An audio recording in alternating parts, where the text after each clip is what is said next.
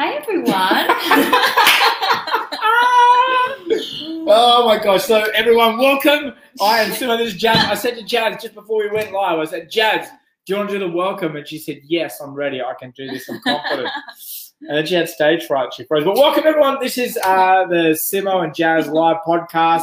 We call it Lunch Out Loud, or LOL, because we do have a few LOL moments. We do this every single Tuesday where we get you guys to join us in our live podcast. You can also download these podcasts. All you got to do is go to your favorite podcasting channel and type in Simo Hoffman. You'll see this, as well as a whole bunch of our other content that we do. We got 3 Deep on there. We got our Friday messages. There's a whole bunch of things that you guys can connect with on our podcast channel. But today, Jazz and I are going to be talking about the issues that really matter, and how sometimes it seems like no one else seems to really care about those issues that really matter. And Jazz is like this because she's got a couple of those issues that are like sort of weird ones that, you know, those like edgy, weird Christians that like those sort of issues. Jazz is one of them. And so we're going to get her to talk about some of those issues and how she doesn't care that you don't care. She's okay with it. She doesn't feel like it's important that you should all get out there and protest these big issues with her. So, Jazz, why don't you kick us off? What are some of the things that you think are some of the important issues, or what do you think about? Like, do you think Christians should care? Talk to me. Yeah, okay. No, I can talk now, everyone. Yeah, now that you passed your frozen moment. Do you know, though, Simeon, 2011, I think it was. No, 2012. I went to a school program with you for Red Frogs, and you turned around to me in the middle of one of the videos and you said, you're doing the next section. Yeah. I was like, ooh. Like, the good thing is I haven't changed that in 8 years. You know that about me now. Yeah. So I think if anyone knows me well enough, or has met me once, they know that I care about a lot of, I think I would use the word care. I care about a lot of very big issues. There's a lot of issues that are going on in our world, in our lives, and that are in the Bible that I know that a lot of people just don't think about. Okay, you're being too broad brushstroke, and okay. I'm going to start to get us like controversial here. So, what are these issues that you're broad brushstroking? Just okay, cool. Tell us bluntly. I'm very passionate about refugee and Indigenous issues. I think those are two very big issues that we need to be addressing. Another thing that I have recently just been like, I think this is literally a mantle that the Lord has over my life, is addressing racism in different areas. Well, that would make sense if you're dealing with refugees and Indigenous issues anyway. So, like, that's not going to be a great big shock. It's not like you woke up one day and the Lord was like, I want you to deal with racism. You're like, well, that's left field. It's got nothing to do with those other areas. Also, just like looking after our environment, workers' rights as well. I'm not talking about like unions, although that is something that, you know, we should probably be interested in, but just the fact that, hey, who made your clothes? Were they paid? Do they have a living wage? Are they actually being kept in some kind of slavery because they're making your clothes? Same is true with food, coffee, chocolate. True. Yeah. As well as gender issues. I think those are... Jess, is there any that you don't care about? Like, is there... Like, it seems like... Sounds like you've got them all covered, like, but they're all the socialist sort of hippie mindset issues. That's sort of hippie dippy baloney sort of stuff. Yeah. And you know, I'm saying that in jest because there's a lot of things that you and I have talked about that we're pretty well on the same page with. Yeah. But I am going to play like the opposite side as much as I can today to try and like really rile you up, because I do find it particularly fun. But why should, like, we actually care about refugees when sometimes it seems like we can barely take care of the people in our country already? Yeah. Well, actually, the fact is that a lot of refugee advocates and activists, the solutions they're promoting to address these issues are actually solutions which will then free up the Australian government to look after the other people in our community. And it's not because they don't care about others that they're passionate about refugees. They're just seeing that, hey, there's a need and there's hurt here. The fact that it takes about $239,000 a year per person detained offshore is like, that's a huge strain on our economy. And you've got like hundreds of people over there, as opposed to, if you've got them in community detention, which means that they're in Australia, they're able to go out to the shops, they're able to access community services. It's only $10,000 a year per person. So it's like, oh, hey, look at how much that frees up our budget to address homelessness, to address the fact that we need to support, this is something that people bring up a lot. I've not looked into it myself, but veterans. Education. Yeah, health. And I suppose this is the point, Chad, is even what you just said there, there's one that you haven't looked up yourself is the what about things like homelessness? What about things like health? What about things like the veterans in Australia? What about things like mental health issues in Australia and how important those things are? I mean, where is the line where Christians should stop and start caring about a particular issue? Because it's not physically possible for us to care about them all. No. Do you know what I mean? Not. So, like, how then am I supposed to know what are the ones I should care about or shouldn't care about? Yeah. Well, I really struggled last year, and I don't know if I've mentioned this explicitly in our sessions before today, but I really, really struggled with the fact that it seemed like no one cared about what was happening with refugees, with a lot of other racial injustices, with Indigenous rights as well, to the point where I actually think I was quite depressed because I would cry myself to sleep quite often, and it would take me a long time to get out of bed. Some days I wouldn't even get out of bed because I was just like, why does no one care? And I don't think that we should all care about everything to the point that we're protesting about everything, that we're researching everything, that we are advocating for everything. So I think there's a difference between actually caring about them and actually pursuing justice for them. Because that actually then brings me to this. What does it mean then to care about an issue? When you say, it seems like no one cared about that issue, well, how do you know when somebody is caring or not about an issue? Which was like, do you mean care or do you mean something else? Like, do you mean no one seems to be getting involved, no one seems to be doing anything about it? Because they might care about it, but that doesn't necessarily mean, or they might be concerned about it, but doesn't mean they're going to do anything about it. Yeah. So I think for me, a lot of this was coming from the fact that I actually heard Christians and even Christian leaders saying things like, well, if refugees didn't want to be locked up, they shouldn't have come here. So that's a very explicit, like, we actually don't care about this situation, as opposed to people I know who are very passionate about other issues. But then when I would speak to them about this, you could tell that there was care and compassion. They'd be like, I didn't know that. That's horrendous. Like, I'm devastated to hear that. Like, is there someplace that I can donate? So maybe it's a one-off donation, which is fine. But it still showed that, hey, I'm moved. My heart is moved by this, as opposed to the people who were literally cold-hearted towards it and said, well, they shouldn't have done that in the first place. It's like, okay. Yeah. Okay, so then that leads me to go then. I still need you to answer, what does it actually mean to care about an issue? Does it mean if I care about it, if I make a one-off donation that I've cared? And how do you know when somebody is or is not caring? Or then even like, because, I mean, obviously we're dealing with your issue right now, but the reality is other people have other things that are watching this, that are listening to this, that are downloading these podcasts, that they care about, and it can seem like sometimes that they're the only ones who actually gives a damn about it. You know, mental health is a big one. I'm seeing this rise of mental health. There's a lot of issues with youth in our country. There's a lot of issues around suicide. There's issues around abortion. Then I'm not just talking about the fact that abortion exists. I'm talking about the fact that what happens with people when they have had an abortion, how we treat them. There's a range of issues. There's literally hundreds, if not thousands, of issues that we could care about. But what does it mean when you say it seems like no one cares? Yeah. Like, how do we quantify that?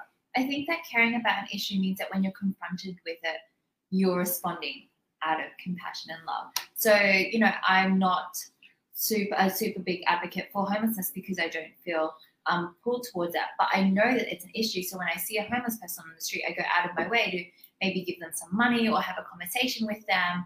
And I'm not ignoring it, or I'm not condemning them in it. So that, like, maybe that's what caring is. And advocacy would be literally being out there, volunteering with an organization that addresses homelessness, maybe having a monthly donation. That's more of an active participation and active caring. But yeah, it's just like that. What's our reaction when we're confronted with these issues? So do you mean when you say that they don't seem to care, that they're not actively involved? It's to me, like, it's like when I walk past in the shopping centre. So my wife and I, we sponsor two kids. We give a lot of finance towards the church. We obviously take care of people within our church. We're pastors. And so a lot of our finance gets either poured into our sponsor children, our own family, our family abroad, or even our church family, right? That's where most of our finance is going. So when I'm confronted with the next thing to give to, the next charity to give to, I can walk past it. It might seem like I don't care. So how, like, do you understand what I'm saying? Like, where is the point where we get to be the judge over what's important for a person to care or not to care about? Well, that was a challenge that I had last year when I'm in the midst of like this, oh my gosh, no one cares. I actually realized that, hey, I don't get to judge and I don't get to decide what people care about. And that was like a big turning point that's helped me so much. Just the fact that, hey, I'm really passionate, and the Lord's placed quite heavily on my heart these different issues about racism and Indigenous rights and refugee rights. The Lord's also placed on someone else's heart homelessness. Yeah, can I ask what the turning point was? Like, where did that happen? Like, is there a moment, is there a story, or is there something that took place? Were you confronted with something that actually made you sort of go, maybe I should, like, when did you realize you were being judgmental? Do you know what I mean? Yeah. I think I realized I was being super judgmental when I like just kind of explored the depth of like what I was feeling, the depth of the darkness. And I just realized, hey, if I like live this judgment and these expectations on people, like there's nothing like big and like I was like, oh, this just happened and it's made me realize it. But I just kind of went like, I'm actually sick of being in this deep darkness and I'd like to come out of it.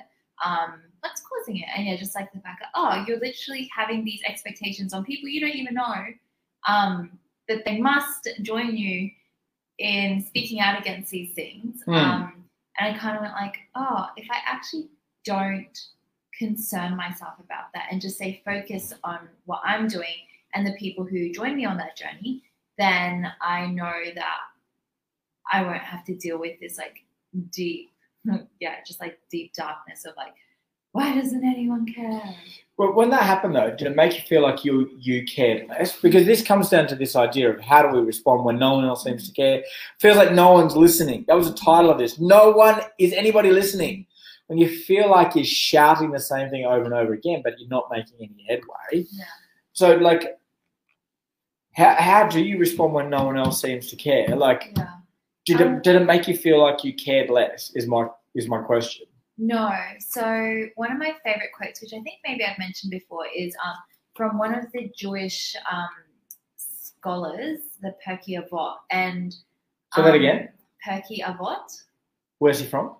He's Jewish, a Jewish sage. Jewish, right. Yes.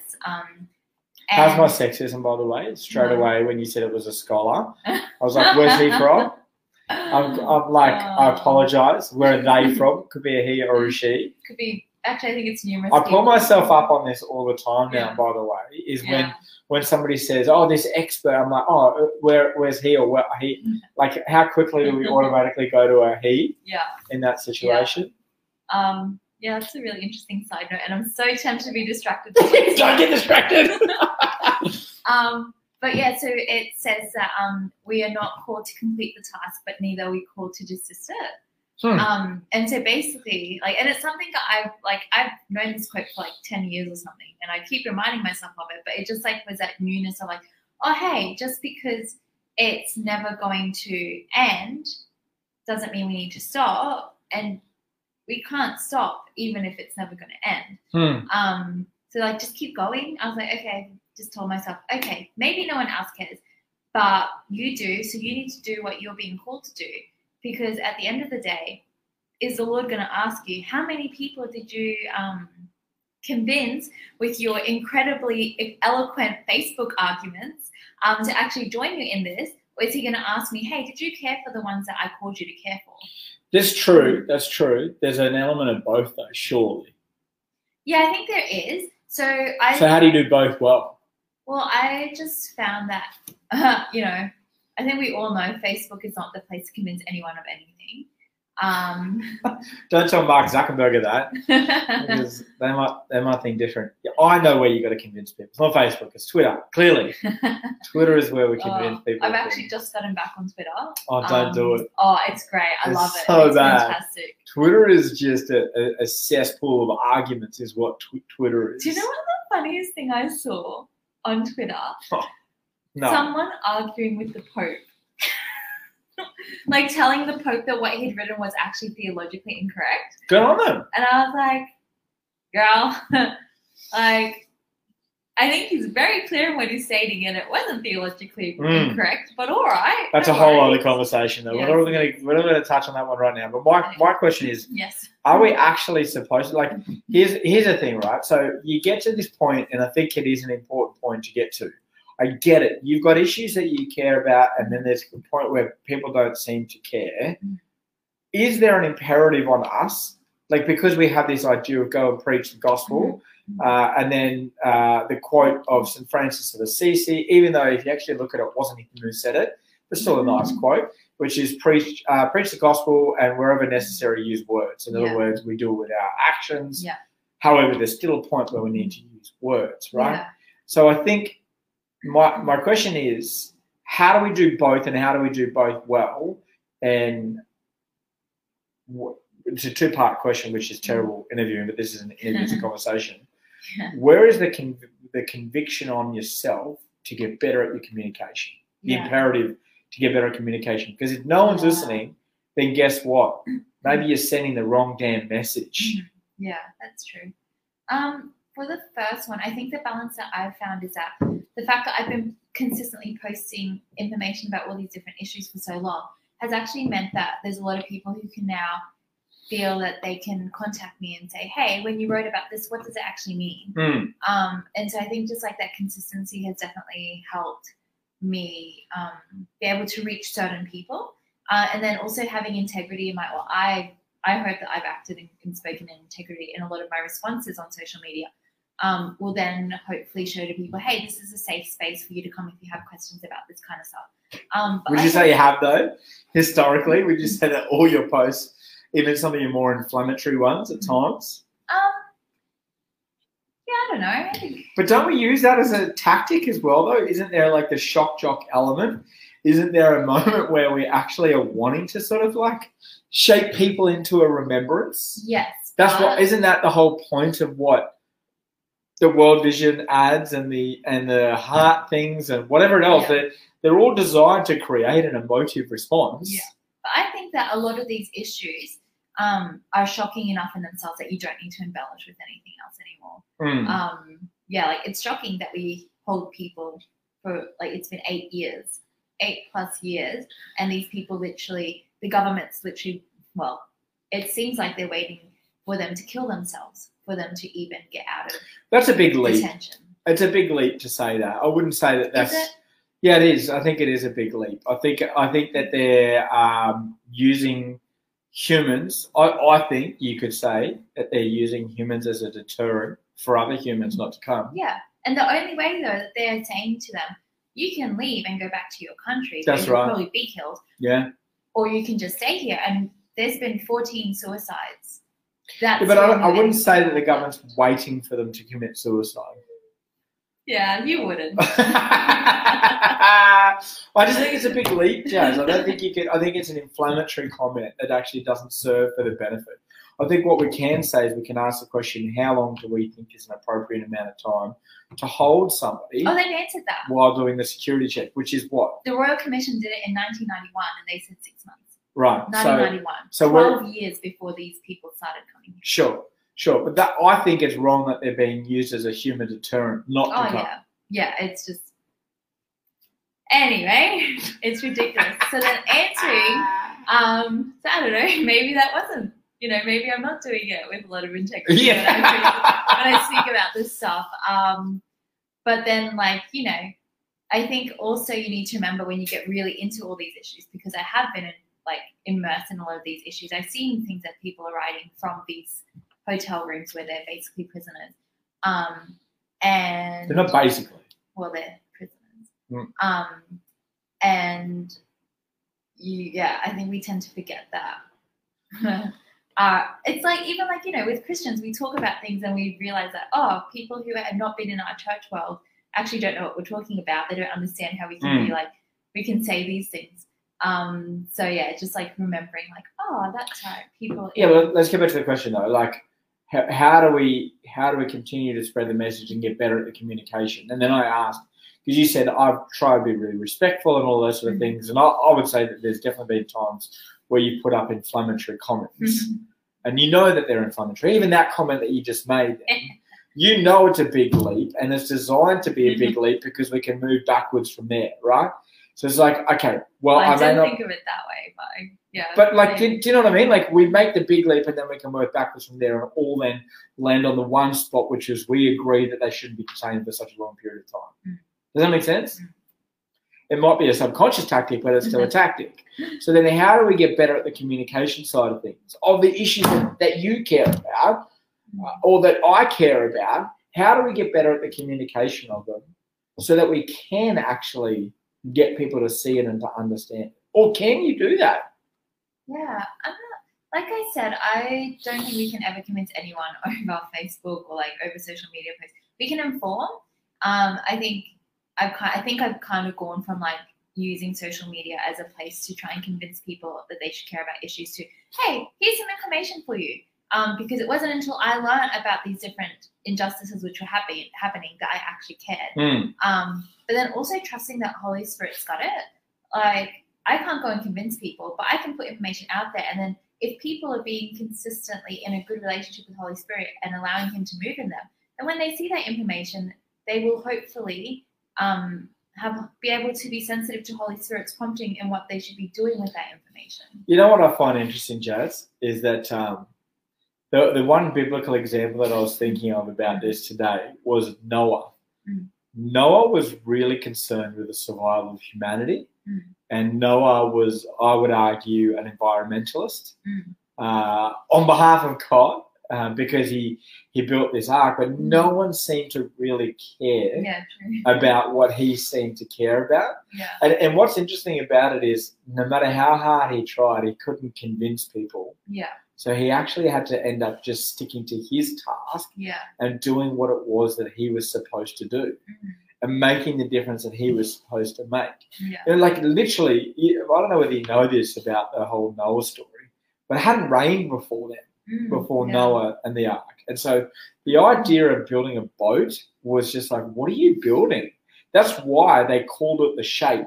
Right? I don't know whether you realize they called it an ark because it was like, what is that thing he's building? It looks like it's in the shape of an ark. Right. So it's called this, like, the shape that it is. And they don't know really what he's doing. It seems pointless. It seems meaningless. Well, good for you, Noah. And I think that sometimes people don't understand the importance of an issue until they're actually confronted with the storms of life themselves. And then that's a difficult thing for us to accept. Cancer research sounds really important, and we all agree let's donate to it where we can. When you have somebody in your family that goes through and survives cancer or doesn't survive cancer, it becomes an even more meaningful issue. Mental health seems like something that we should care about, but when you go through it or you have somebody that you love go through it, then all of a sudden becomes this real issue. It's very interesting talking about the way that refugees are locked up. And then we look at the lockdowns that we had as a society and how people responded to that.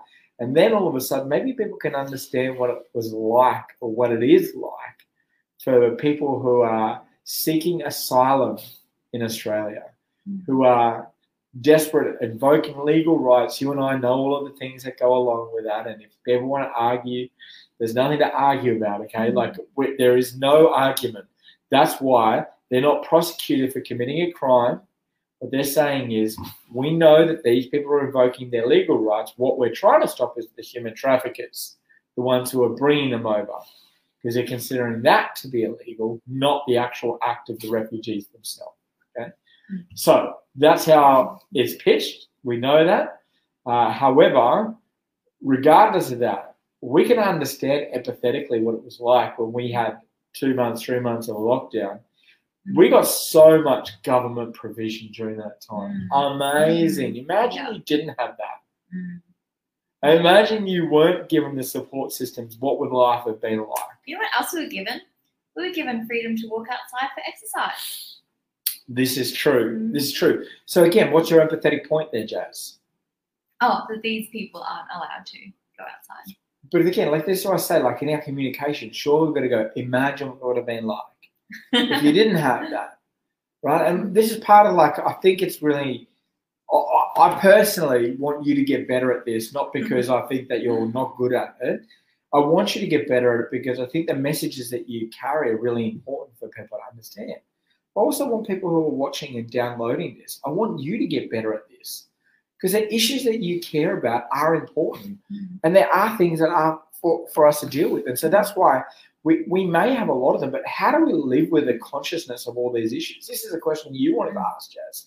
But I want to ask you, first of all, how do you think we can live a life conscious of all the different issues that are around us? I think it's just like learning and then applying it. Well, what does that even mean? Like, so, that makes it's easy to say that. What do you mean? That's my two-part formula. Yeah. So just, you know, we can't live in a world where we deny that there's issues. We know there's issues, but then we also know we can't address all of them. But, hey, get out there and start learning things and then start seeing, oh, what's the solution to this? For example, just the fact that environmentally, overconsumption of clothing actually leads to like 24 tons of textiles being dumped into landfill every single year. So maybe instead of going, oh. Is that worldwide? No, it's just in Australia. So just in Australia, we dump 24 tons. Yeah, something around that, yeah. Of textiles. Yeah, into our into landfill. And so what it does in landfill is it basically rots, and it takes a long time to rot and decompose. If you're putting in things at 100% fibers like cotton or linen, that's going to decompose in like 6 months-ish, as opposed to polyester, which will probably never decompose. So then it's going, hey, instead of throwing out this dress and buying a new one, how about I mend it? Or how about I just don't buy clothing? And so you've made a little change. Isn't there a day, just recently, I saw somebody put something up about like a Mending Tuesday or something like that. Like it was a certain day where they celebrated mending clothes. Oh, I didn't hear about that. Really? That's cool. I'm going to Google it while you keep talking. So like that's just one little change that you've made in your life. And then also just the fact that, oh, hey, most chocolate has a very, very, very, very bad history of using child and adult labor in slavery. So how about you look for a chocolate that's fair trade, because fair trade means that those people have excellent really great living conditions and living wages, and they're not held in slavery. Also the fact that, hey, if you hear someone say a racist joke, or you know that someone's being passed over for something because of their race, speak up about it. Just say something about it. We don't have to be out there in all of the marches and doing like a million things every single day. But it's just when something comes up, it's like, oh, hey, yes. And even just like asking yourself a question like, oh, hey, where did this come from? Who was in the supply chain for this product or this service to get to me, and how is their life impacted? And it takes a lot of thinking at first. It's very overwhelming. When I first started, it was quite overwhelming, and then I thought to myself, hey, we don't need to address everything all at once. Let's just do one thing at a time and get really good at one thing. And so that becomes such a big habit that I don't need to think about that anymore. And then I can move on to the next thing and be more conscious about that. And then start learning about a new thing. You and I have different tactics on this, by the way. But the day for celebrating is called Repair Day, 17th of October. So you can have a look at that there, Jazz. Yeah, cool. People literally sharing tips and different things that they're. Cool. Yeah. I need to learn. Not just clothing, but all sorts of things. How to do what? How to darn my socks. Darn. Yeah, like you fix the holes in your socks. Is that what darn means? Mm-hmm. Yeah.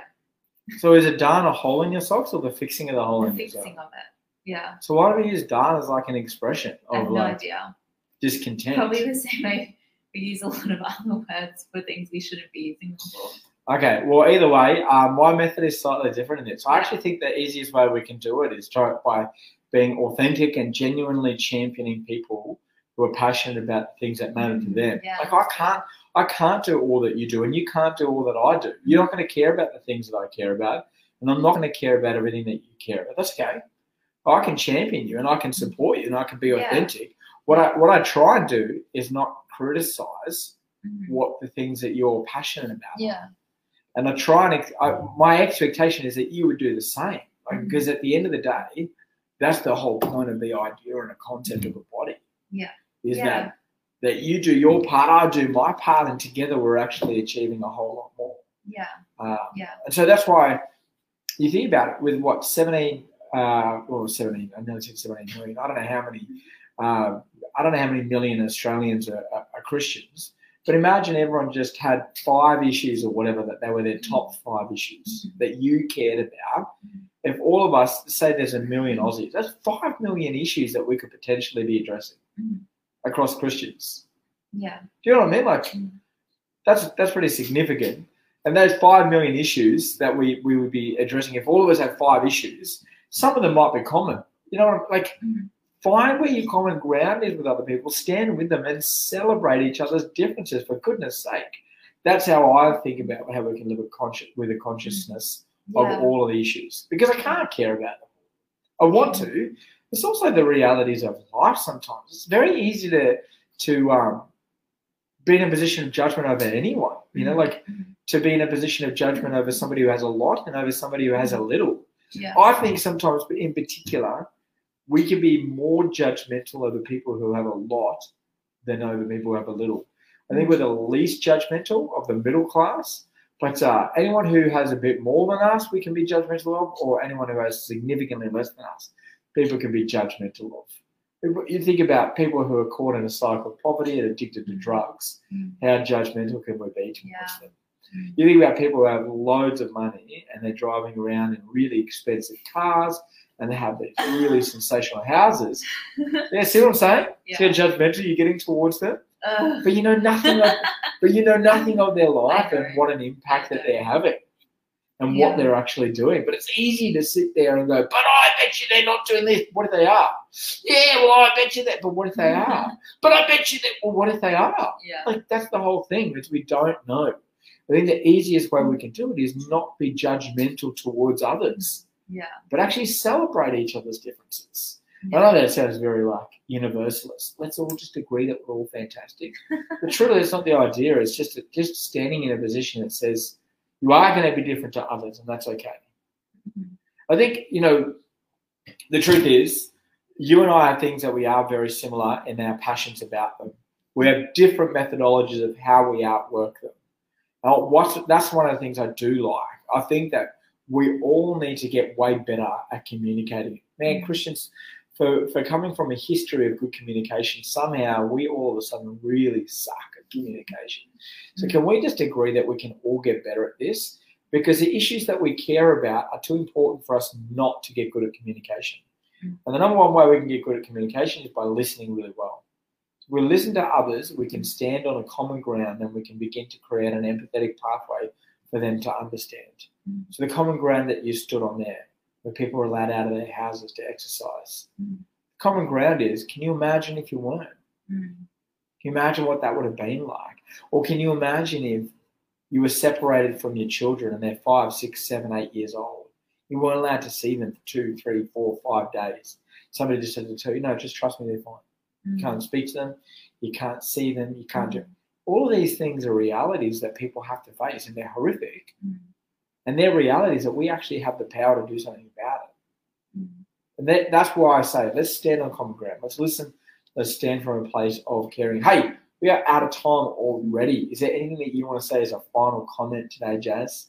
I think just remember Holy Spirit. As we're going about the causes and the issues we care about, remember to seek Him out in how we do that. And then as you watch other people do it, like you were saying, just in regards to like being aware of like what issues other people are passionate about. Just know that, hey, trust that Holy Spirit's got people. If He hasn't convicted them for something, then okay, He hasn't done it. Maybe He will in time, or maybe He won't. But Holy Spirit moves, and we just have to trust that people are seeking out His his guidance in what they're doing, and then hope that we're also doing the book, trying to make sure that we're doing that as well. Yeah. Well, we are out of time, but I will say this. I wanted to answer this question last. I think the issue, the most important for all of us as Christians to be dealing with, is all of them. Wherever there is hunger, wherever there is poverty, wherever there is need, wherever there is suffering, wherever there is injustice, that is where we have to be positioning ourselves. And so let me encourage you, there are so many range of issues that are faced in that area. So thank you guys again for joining us. Don't forget, you can download all of our podcasts. All you got to do is go to any of the podcast channels, type in Simo Hoffman, you'll see all of our different podcasts. You can catch up on all of the Lunch Out Louds that you've missed, all of the hot topics. We have more controversial concepts and ideas, and I'm going to keep on challenging and annoying Jazz as much as I can just because I enjoy it. Don't forget, join us every Sunday, citypointchurch.com/online. You can also join us for our home church services or life group services, and we are going to be meeting again in our building again really soon. We thank you guys again for joining us, and we will see you guys next time. Bye, everybody.